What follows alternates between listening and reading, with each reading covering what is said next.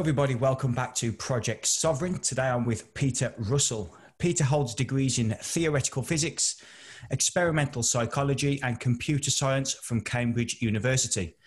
After university, he went to India to study meditation and Eastern philosophy. He's the author of numerous books, including Seeds of Awakening, The Brain Book, From Science to God, and Waking Up in Time. Peter, thank you for joining me on Project Sovereign. Pleasure to be with you. Looking forward to it.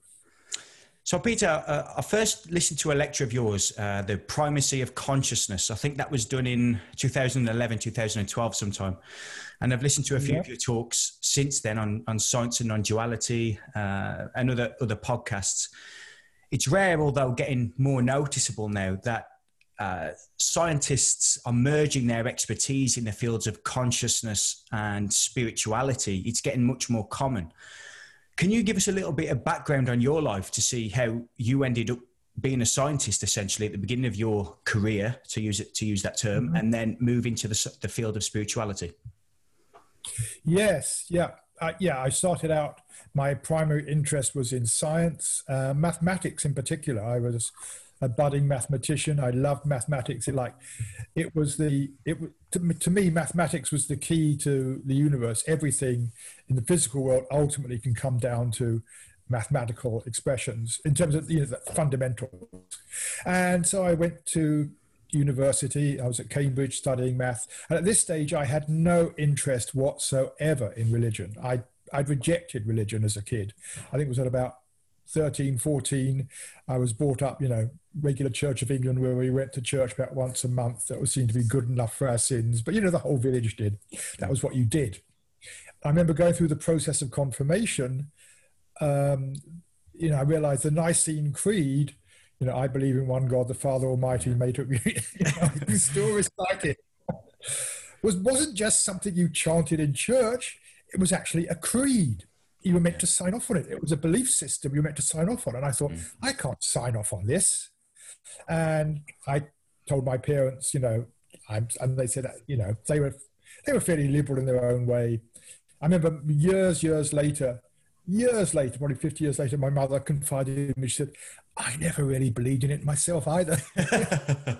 so I, I rejected religion at that stage. And um,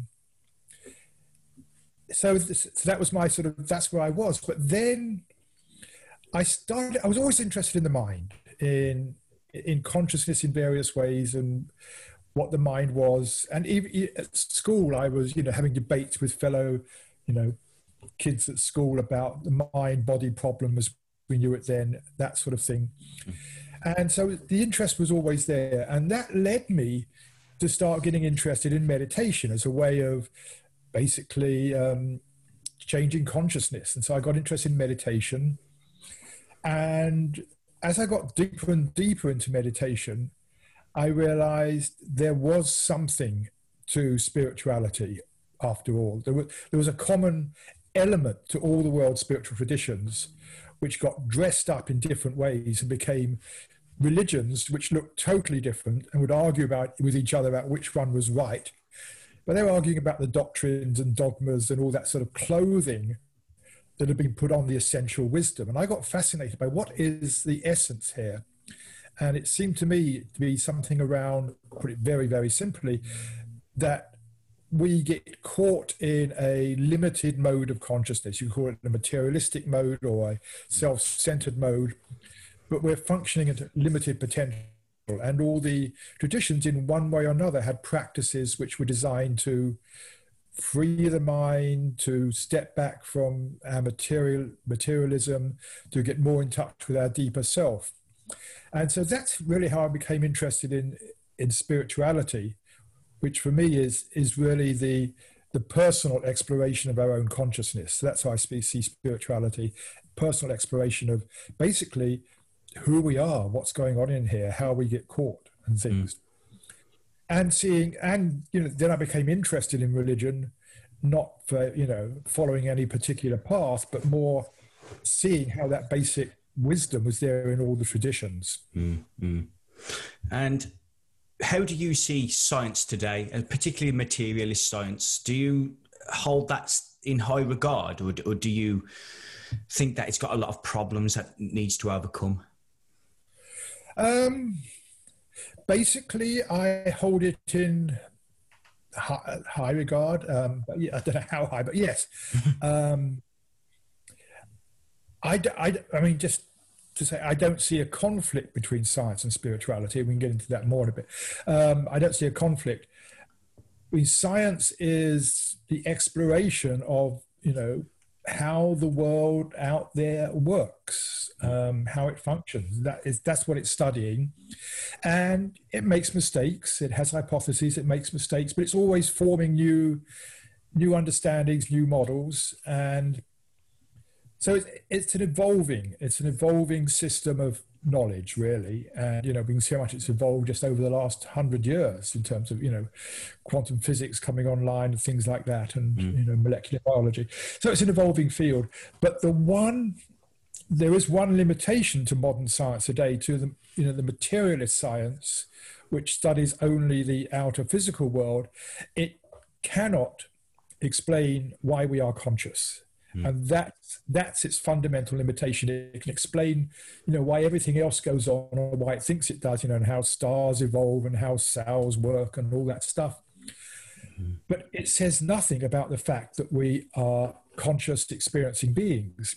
And yet, paradoxically, all of science takes place in the mind. Mm you know, we do the experiments out there, but our understanding, the hypotheses, the conclusions we come to, the models of the world are all in the mind. So, in a way, the mind is absolutely essential to science, and yet science doesn't ignores it. And so, this this to me is the big paradox of the contemporary materialistic worldview. It, it's great at explaining what's going on out there, with limitations and it just falls silent when it comes to consciousness. I mean, most scientists would be much happier if there was no such thing as consciousness, yeah. because it, it's a huge enigma, and that and when you get an enigma like this, it's the sign there's something fundamentally wrong with the paradigm.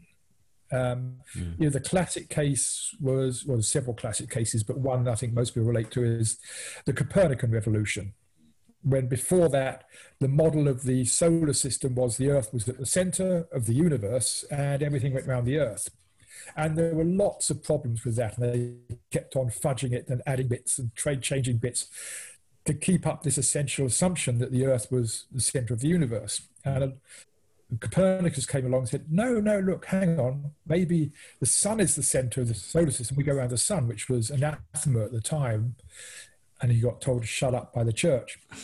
But that's the, the there was something wrong with the old paradigm, and now you know a new paradigm, which is basically a model, has emerged, and we all accept it as the fact that the Earth goes around the Sun. Although, interestingly enough, in our experience, we still see the Sun going around the Earth. Yeah, yeah, you know, yeah. we talk about the Sun rising and going round, so we still see it that way, but our understanding has shifted. Mm. So I think we're in a similar situation, but almost in a much larger way. That the problem with the modern scientific worldview is, it, as I say, it doesn't it doesn't account for consciousness, and so there's something fundamentally missing there. So I think we have to, in some way, move towards a scientific view of the world that includes consciousness as fundamental in some way or other. Mm. I think maybe the fear of the study of consciousness would leave science obsolete, maybe? Would there be any need for science if it got to that understanding? Oh, I think so. Um, I think it's about expanding science. I think all that science is discovering and will discover about the physical world mm. is will still be valid. Is I think it's a really valid approach to that, but it needs to expand its scope to also un- understanding consciousness and by understanding consciousness i don't mean just you know putting electrodes on the brain and seeing yeah. what's happening in the brain when, mm. when, we have a dream or when we imagine something that's still you know very materialistic approach it's still you know looking at the brain as a physical organism mm. the way you understand consciousness i think is what the you know the spiritual adepts monks yogis people have done is you explore it firsthand, and that's a different sort of scientific approach. But I think it still be it can still be scientific in its methodology, and and maybe there's a distinction we should draw here between the methodology of science, the practice of science, and the current paradigm. Uh, the practice, you know, as it's classically put out, is there's there's observation, there's hypothesis, there's experimentation, you draw conclusions, and that practice goes on even though the conclusions we draw may change over time. So I think you can put that methodology to work with our own consciousness. We can actually we can observe, you know, just take a simple example. We can observe that when the mind becomes quieter, we have certain certain feelings change. and We could form a hypothesis about, you know, if, if I did a certain sort of practice, then I might discover something or other about my own self. And we mm. do the practice and we discover, oh yes, you know, I feel a certain level of joy when I do this practice. And other people do it and they say, yes, I do too. So then you have a sort of a corroboration, which is in science. I mean, in science, you publish in order to get other people to see whether you're right. Mm, mm. And I would say the mystics, you know, I would just call them mystics generally, you know, they've published in lots of different ways, you know, books and talks and things, mm. and they all seem to basically agree on something. So there's an agreement here about just put it loosely, the way consciousness works. But it's it's through a subjective experimentation mm. which of course science doesn't like because you can't measure it. Science yeah. wants to measure things, but that's because it's studying the measurable, the physically measurable world. Yeah, the linear domain. Yeah. What, do you believe the mind to be a receiver or a transmitter of, of this con- of this stuff, consciousness stuff? Um, neither. No. Um, I don't believe there's a consciousness stuff, as you put it. Um, I think this is part of the problem with when science does look at consciousness, it treats consciousness as some thing to be looked at. It's interesting when you, I mean, if you take the word consciousness, it, any SS, when you add any SS to any noun, you're basically taking an adjective mm. and turning it into an abstract noun in order to talk about it. Mm. So, you know, happiness is the the state of being happy.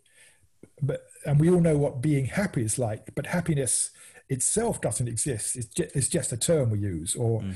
you know, redness is a color. Yeah. We all know what the experience of red is. Redness doesn't exist, and it's. I think it's the same with consciousness. Consciousness is not a thing in itself. It's just a term we use to talk about the fact that we are all aware. We are all conscious beings. So for me, the word just refers to the fact that I am I am conscious, to put it simply. I am conscious, which is it's it's universal to my life. I mean, everything that I experience or know is something appearing in my consciousness mm. that I am conscious of, whether it's you know dreams or feelings or the tree outside, it's all an experience in my con- in my consciousness. So I'm just using consciousness in that loose way. But the problem is when we start looking, oh, what is consciousness? I think we're off on a wrong track. Mm. It's it's more pointing to this universal, undeniable fact that mm. I am an experiencing being. Mm. If we, so I don't think. Just come back to your question. I don't think the mind is a receiver or transmitter of consciousness. The mind is the mind is conscious. The mind is conscious, and in that, experiences appear. Mm. Yeah. Okay, so if we, if we would put consciousness, would could we consider then consciousness as everything at that point? and subjectively, the uh, uh, subjective awareness is the same as the consciousness itself. Or could that be considered the same thing? Yes, yes. I'm, I'm, you hear my caution. Um, it's, it's, easy to sort of to get. I get I get picky over words. Yes, um, yes, I understand. And I think it's important.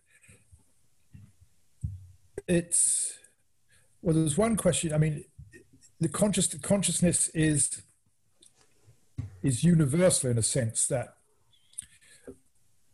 how it feels to me to be conscious, I suspect, is how it is for you. What you are conscious of is very different. You know, you've had your own life, your own experiences, you're in a different physical location.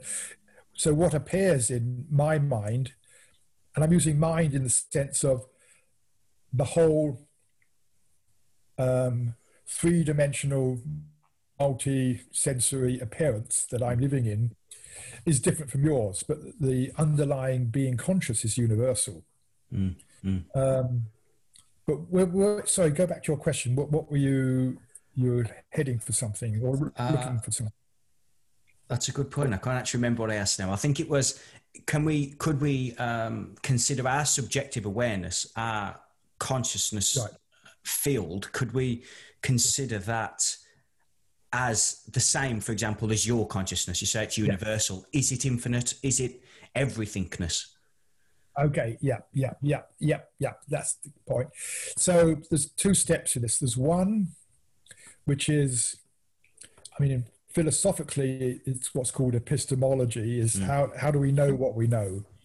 Um, the study of the study of how we know. And in that sense, I would say yes, it is universal to our experience. Mm. Then, then the question which we and we get the two confused a bit is what in philosophy is called ontology, which is the study of the thing in itself, the world out there. That um, it's easy to say, oh, therefore consciousness is the essence of everything in the world. I don't know that we can make that statement. I think we must remain agnostic on that. Um, and this is, I mean, what Immanuel Kant did, the you know one of the early idealist philosophers 200 years ago. He said, "All we ever know is our experience, and we, you know, we know there is something out there, but we can never know it directly, and therefore we can't really say much about it." So, I mean, I used to. Again, you've been, you know, watching my earlier videos. I used to really go in that direction of the ontology and, and can still argue that everything that consciousness is fundamental to everything not mm. i mean not just human beings obviously animals dogs you know where do you draw the line you can't draw a line ultimately you have to say consciousness it, there's always that sort of element of consciousness there mm. um, and i and a few years ago i really stopped i Stop talking about that or thinking about it because I just kind of just point of what do I know? I, mm. I, could argue my position fairly well and debate with others on this matter, and you know know that my view was better than their view. And I just realised it was getting into another ego game. Yeah, sure. Really, yeah. Like, I understand, you know, I know what's really going on, and I can argue that consciousness is fundamental to everything, and you have got it. And I thought it doesn't really matter it, whether consciousness or not is fundamental to everything is just an it's an intellectual game. I think mm. what is where what what I realize is what's really important is to know that you and I share that same basic fundamental consciousness and all other human beings do. And you know deep down we're all looking for the same thing in a way how to reconnect with that fundamental nature. And that to me these days is the more important thing because that's that affects how we um, how we relate to each other and how we can um, free ourselves from you know where we started you know the materialistic short-sighted self-centered way of thinking mm-hmm. so so that's what i am these days it's like the other stuff you know what the world is like and whether rocks have consciousness or what degree of consciousness is is fascinating stuff, but it's like counting angels on the head of a pin thing. Mm-hmm. So you, you mentioned something there that I'd like to pick up on. Do, um, do you consider everybody's suffering the, the same? They're trying to f- find that fundamental nature that they're looking for, which is, I think, the words that you use there. Do you think yeah. everybody's suffering is based around that? They've lost that sense of Yes. Right. Yes. Uh, again, we have to, I think, qualify it a bit. this is not to say you know we don't have pain. Mm. Um, we um, and a lot of people are in very you know unfortunate circumstances, um, which there may be you know, not just physical pain but emotional pain. Um, but there's an old saying that you know pain is inevitable, suffering is optional. Yeah. And what that's pointing out is suffering in a way is the layer we put on top of it you know oh i i wish this weren't there i'm suffering because i wish this pain weren't there whatever it is um you see suffering as i see it is basically discontent discontent in one way or another with what is happening in the moment and that you know as i say if it's if it's extreme pain that discontent is you know it's it's mm. real mm. it's not that it, it's not that the suffering isn't real, but it comes from a layer that we put on top of what is going on, the discontent.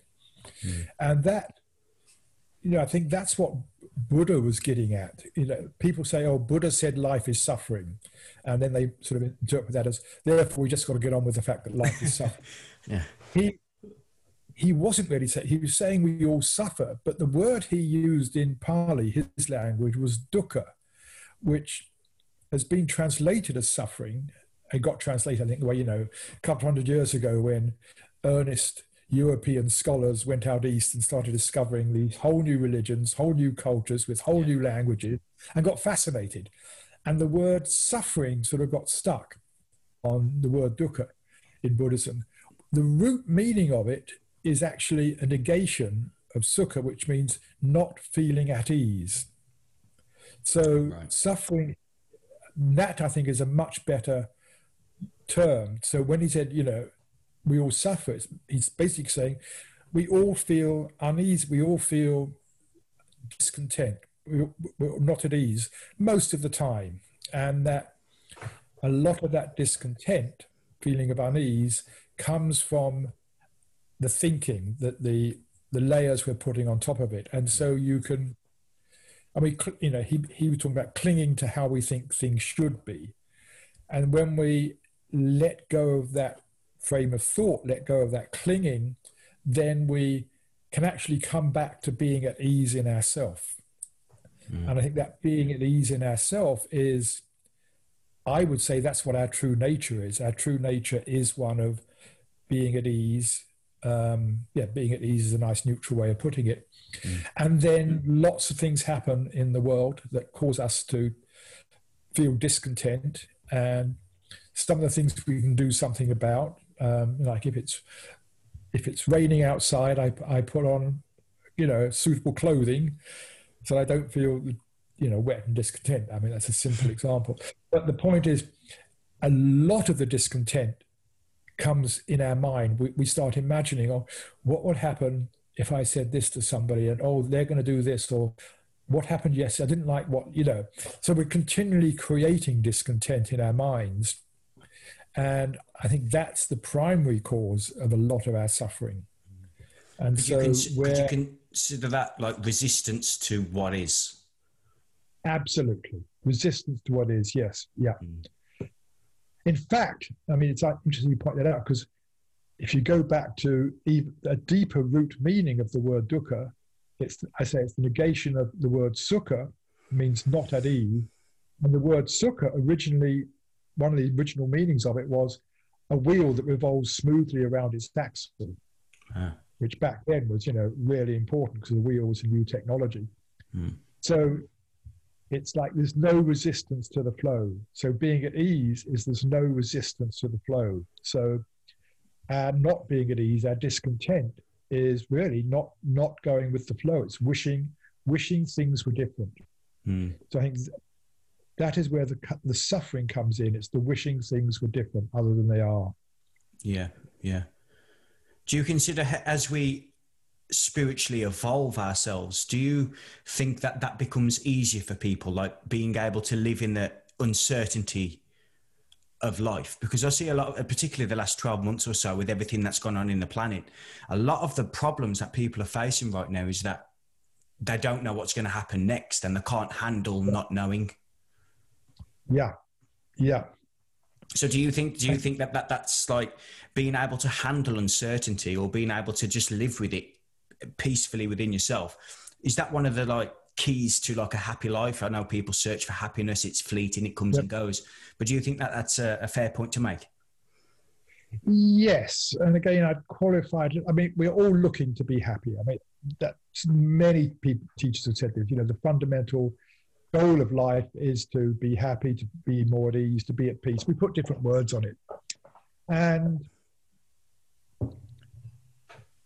actually, mind again the question I was.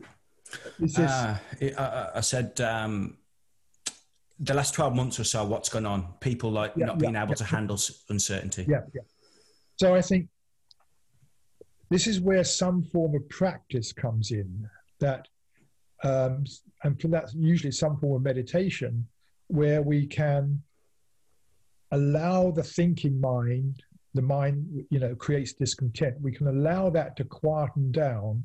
And when it quietens down we become more more in touch with that inner ease and equanimity. Mm. and so through that practice we know we know we begin to experience it's possible to feel more at ease. Mm in certain circumstances by letting go of how our clinging, our attachment. And then we can begin to take that into life. And so when we find ourselves getting caught up in, you know, not knowing what's going to happen and worrying about the future, we can sort of say, uh uh okay, there I go again. Let me just step back from that and begin to touch into that, you know, quality of inner quietness in the middle of it so that we're, we're able to step back from the worry and find it in ease. So it's more of a practical thing rather than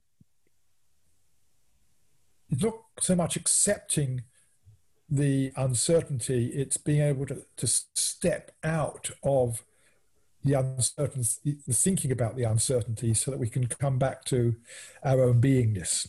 Mm. So that, it's, it's a way of well, that's how I see it anyway. How, yeah, yeah, yeah. What do you What do you think the role of psychology is today in, in relation to spirituality? Do you consider them similar things? Because obviously, psyche, if you look at the etymology of the word, that means breath.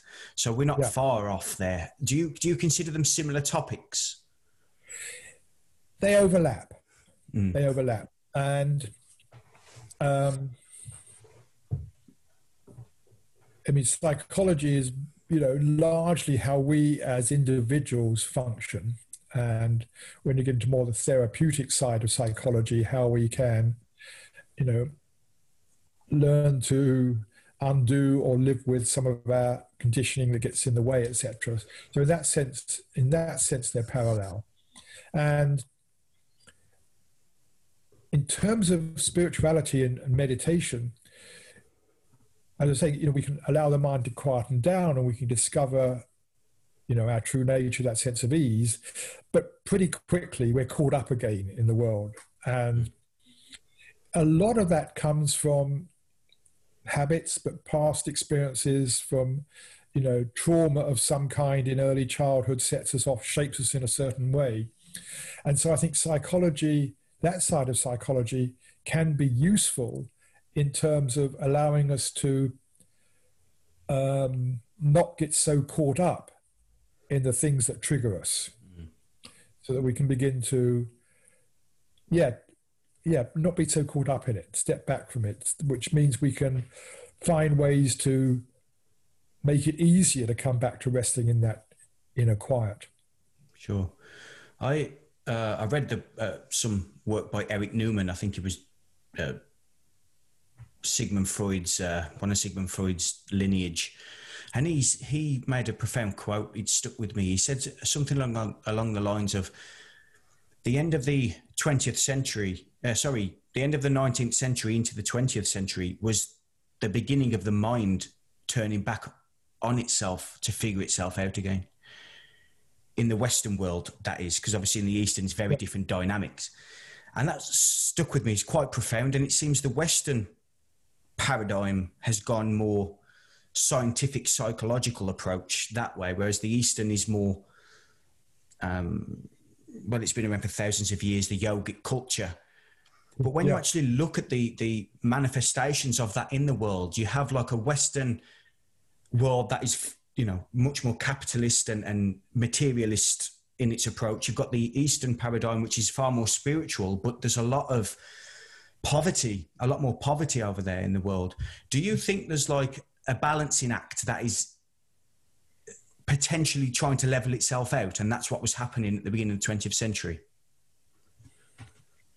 That's an interesting way of looking at it. Yeah. I think that definitely needs to happen.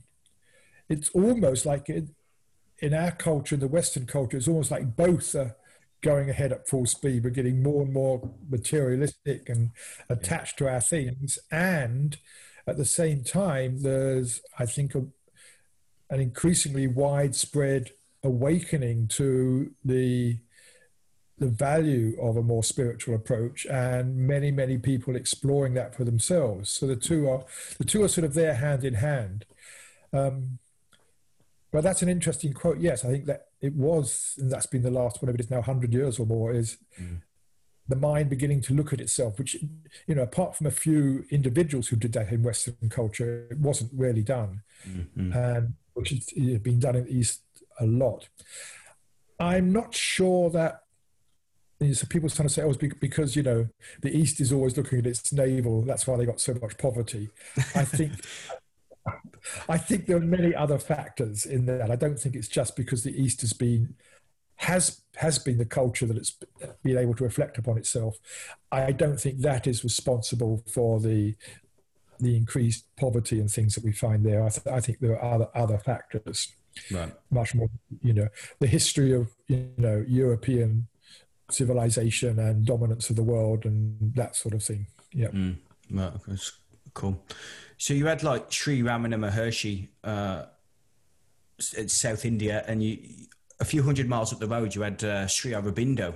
I'm sure you're aware of, of both Yeah. these these gentlemen. Yeah. Very different approaches in how they sort of. I don't like to use the word work, but you, you know where I'm Yeah. going with with what I'm yeah, saying. yeah. Um, do you have like a because Sri Aurobindo, I'd like to think of his work as like bringing through high consciousness God, if you if you want to use that term, Yeah. to, to out in society. Whereas Sri Ramana wasn't interested in anything like that, and it was just the individual uh, transcending life. Do you think there's like um a right or wrong in that?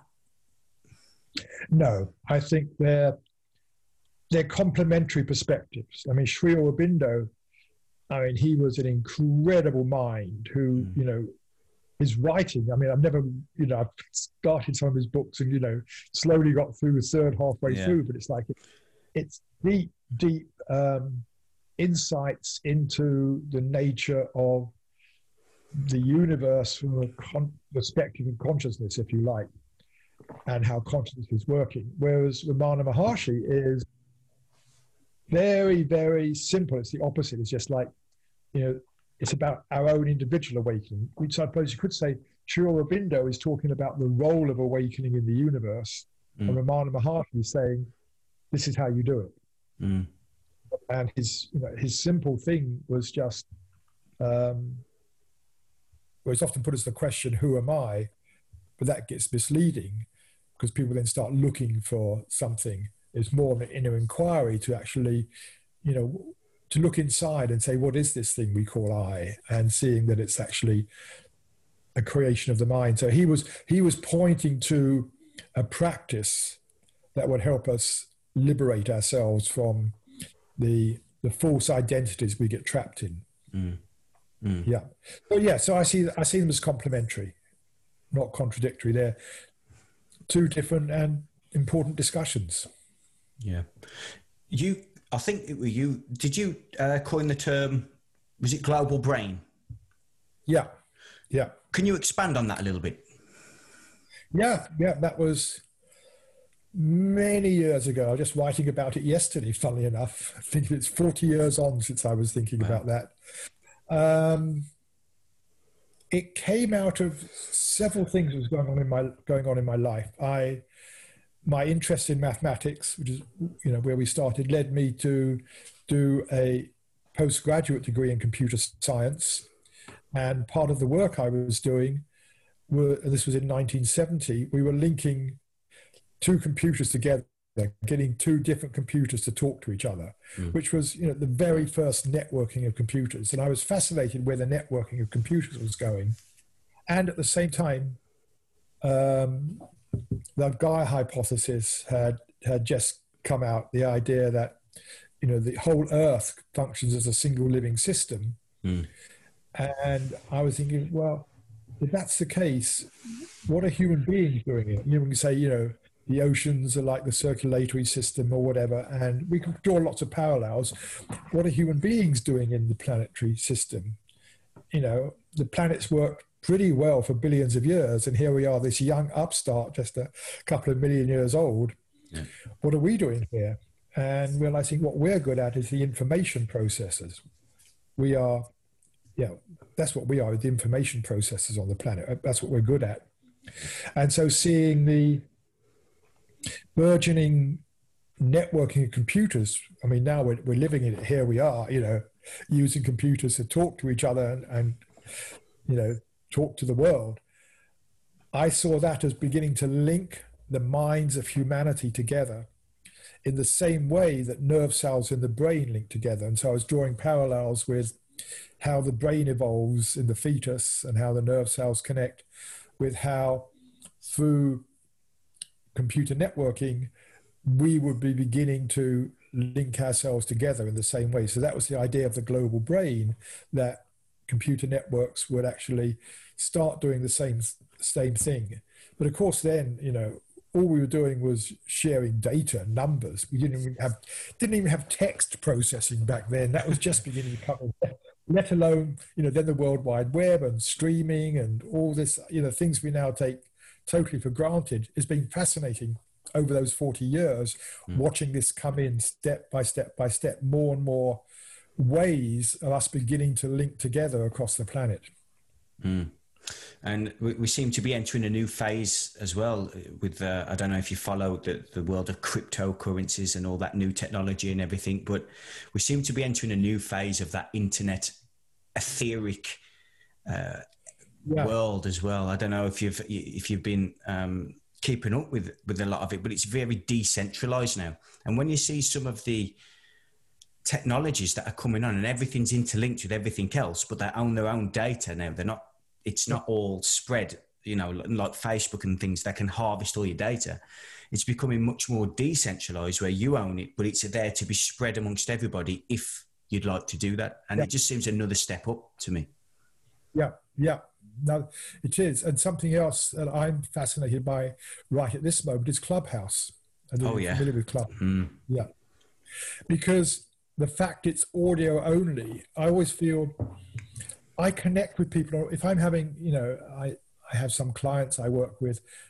I just like to be on audio because I feel I can really connect with the feeling of a person just by I can tune into the voice. And what I love about Clubhouse is it's like it's it's another level of connection, which because it's synchronous in time. Facebook, Twitter, those sorts of things, Instagram, whatever.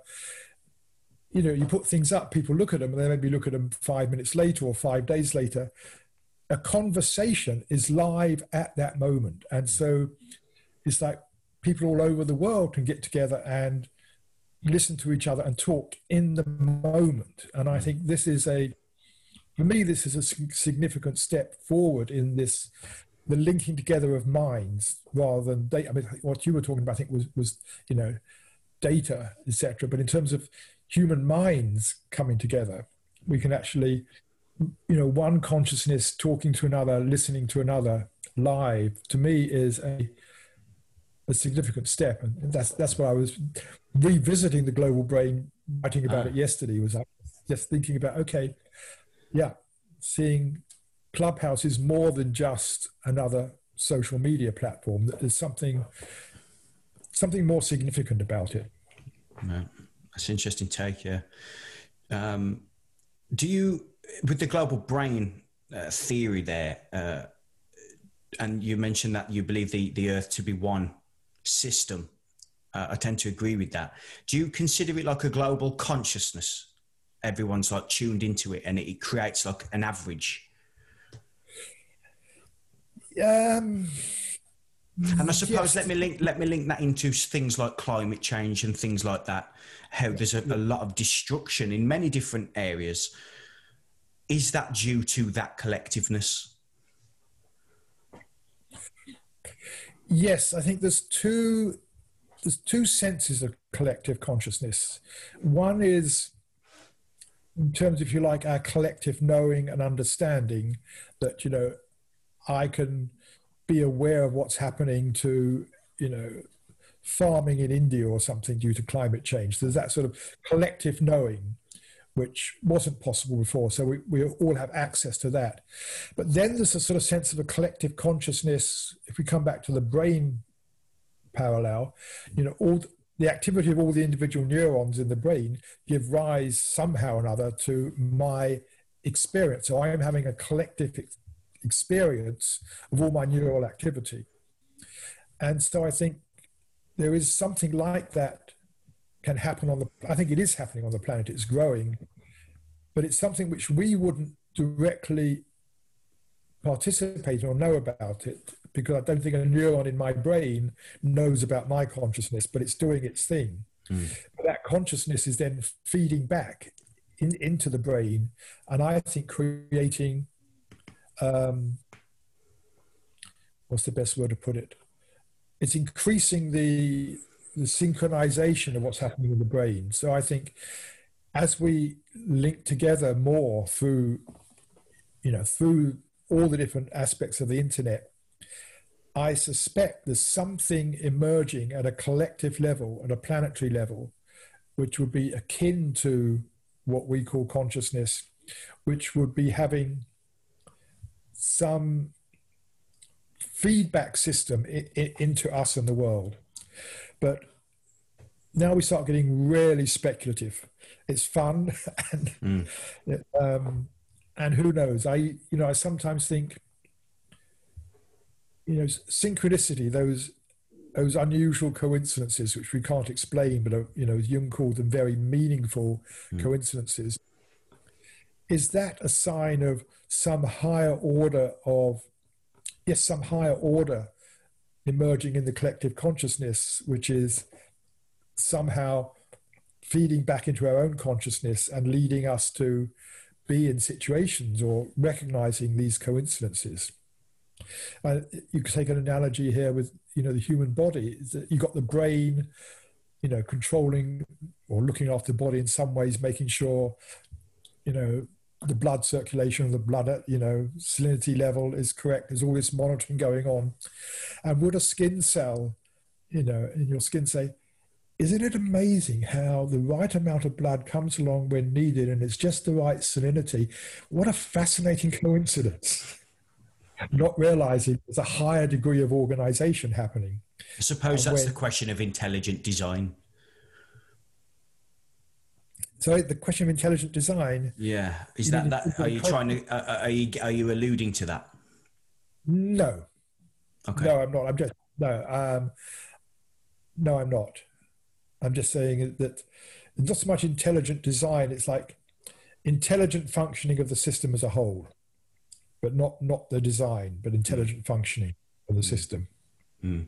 Okay, fascinating stuff. Um, let's follow that track a little bit to do with uh, the intelligent design route. Uh, I'm not religious in in the original in the in the proper context it's used today, I suppose. Um, yeah. Where do you f- feel re- the role religion plays today? Do you think it has a big role to play in society, or do you think it's morphing into something more evolved? Ah, again, not not simple questions or simple answers. Um, there's so much going on. I mean, to some extent, religions are getting some religions are getting more fundamentalist in their own way. I think they're feeling threatened by what's going on, and so they they go back to their sort of deeper belief systems. So that's happening. I think we can see that in almost all religions through the world. That there's a trend there, mm. and at the same time, there's a trend of people stepping out of religion and saying, "What what is behind this?" Like what I was describing for myself earlier. So I think that's happening at the same time, and and that to me is the is the good side of it. The more we can step back from the doctrines and discover what, what is the real truth here, then I, I think that that's the valuable side of religion. Um, yeah, because that's something that then begins to unite us rather than divide us. When we get caught up in a particular system um, and then debating which one is right or wrong, we're actually creating division amongst us. Mm.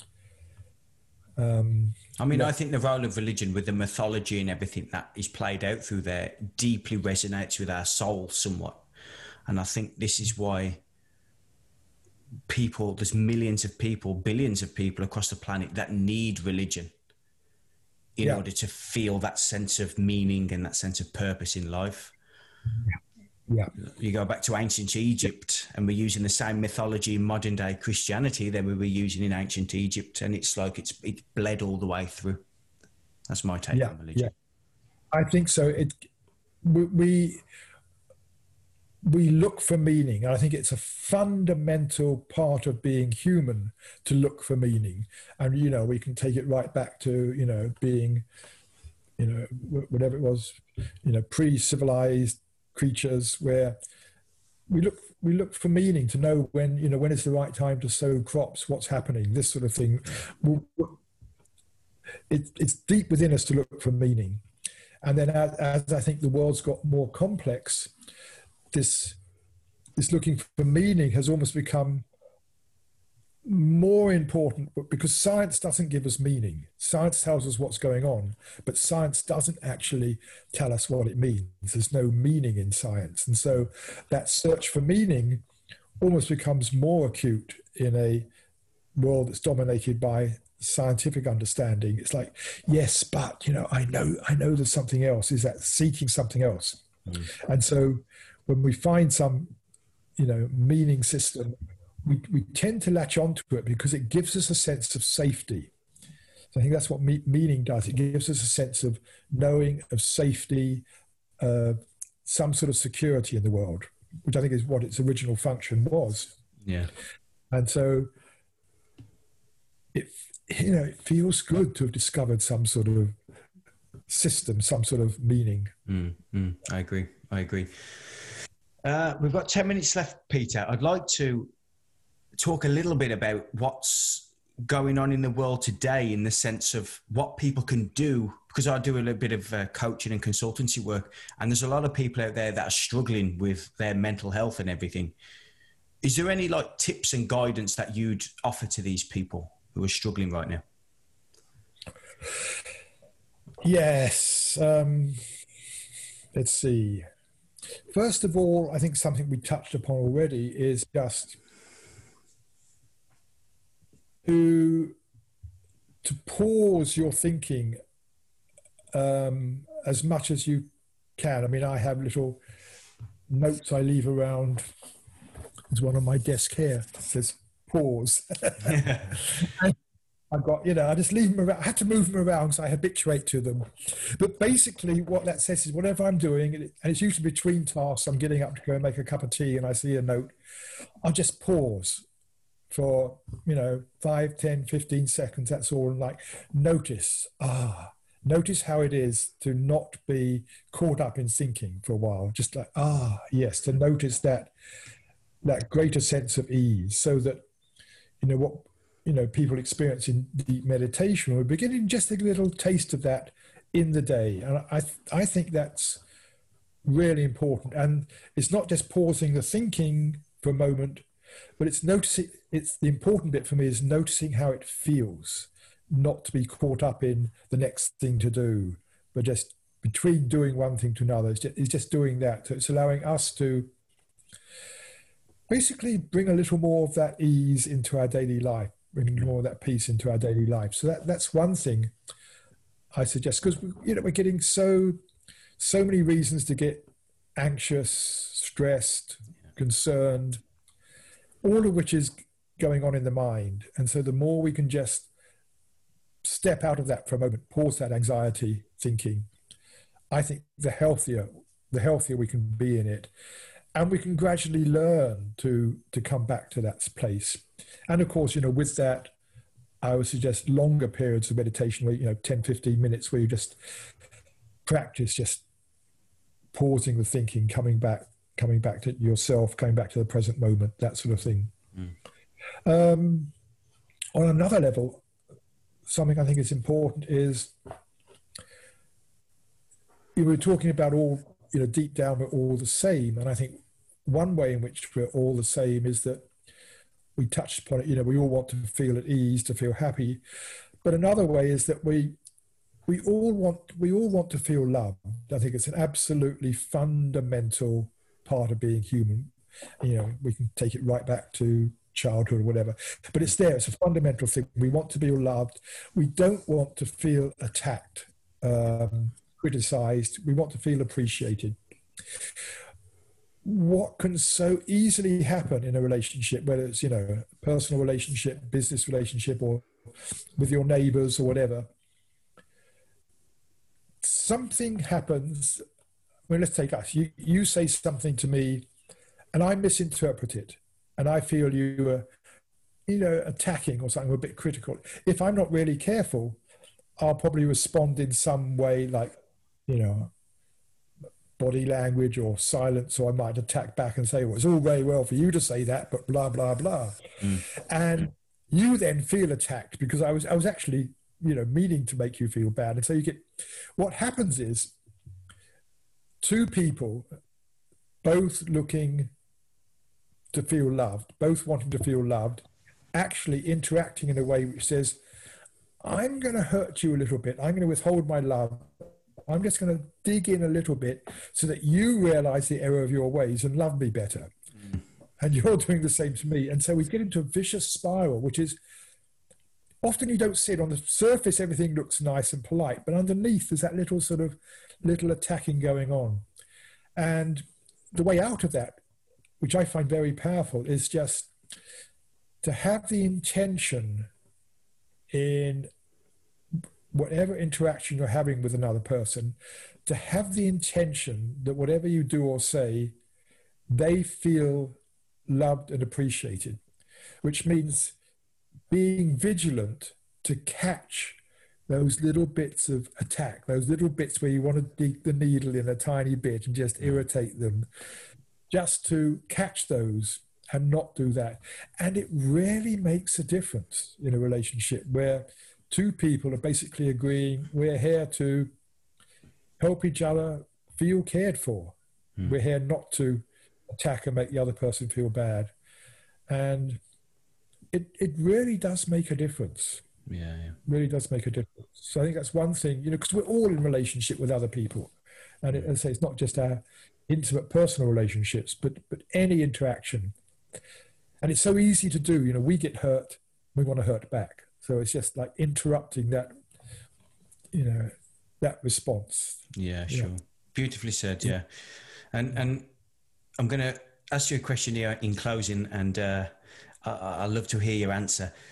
You've mentioned okay. there to be more to be more loving and everything with people. My question to you: What is love? Great. Um, well, you can find many different meanings for it. What is love? For me, on one level, it's an acceptance of another person as they are. It's that opposite of rejection, criticism, etc. But actually, I think it's part of, you know, I was talking about our true nature. I think our true nature is, I, I use the word lovingness as opposed to love, because um, love has all these other connotations. But when when my mind is when my mind is quiet and I'm at ease, there's an open heartedness. My heart is open to other people, to what is, and I call that lovingness. It's not loving an object. I mean, that, that can come, you know, I can love another person or love the beauty of a tree. But lovingness is just a quality of open heartedness, which can then be applied in the world, or it then reflects, well, not so much applied, it then reflects how I interact with the world, if I'm coming from an open heartedness. And it's the mind that gets closed. I, in some ways, I think the heart is always open. In some ways, it's the mind that gets closed. And so the, the heart cannot shine through. And so when we, you know, when, when the mind becomes quieter and that the closed nature of the mind begins to soften, then that natural open heartedness begins to become more apparent. It become it is it is not veiled so much. I think it's veiled by all our thinking and closed-mindedness, and so the veil the veil is gently pulled back, and the hmm. open heartedness can shine through. Beautiful. Peter, thanks. That was a great answer as well. So thanks for joining me. Is there anything that you would like to um, promote? Are you sharing anything? Have you done any more work recently? Um, the one thing is I've just finished a new book, thanks to COVID, gave me the time and space yes. to sit at home. And, which is coming, which is um, called "Letting Go of Nothing," with the subtitle "Relax Your Mind and Discover the Wonder of Your True Nature," which is a series of essays, which is coming out in in August, coming out in August. But this is a book I've been wanting to write for a long time. It's really a summary of my um, realizations through my own inner exploration of consciousness. So it's a summary. It's a summary of that. You know, some of the things we've been talking about here, that mm. sort of thing. But ego and other things. Mm. So yeah, that's what I've been working on. And now, of course, it's with the publishers. I'm going through all the proof correcting and all that stage. Yeah. But that'll be out in all. It's called Letting Go of Nothing. And just the, the title is, you know, the joke in the title is what we're letting go of is not things. You know, we think, oh, I've got to let go of this relationship or money or whatever. What we're letting go of is the clinging, the attachment in the mind. We're letting go of attitudes, judgments, belief systems, which aren't things. Mm. So we're, we're, letting go of non-things. Yeah, that, that's the so that's the reason behind the title. Yeah. Very good, very good. Um, and your website? Uh, peterrussell.com with Simple. two hours online. Yeah, Peter Russell. The French way is one hour, which gets you to someone else's um, typo squatting. But yeah, Peter Russell. Peter Russell with two L's. That's my website. Yeah. Beautiful. Yeah. Peter, thanks for joining me. Pleasure. Enjoyed it very much. Good. All the best. And you. Bye bye.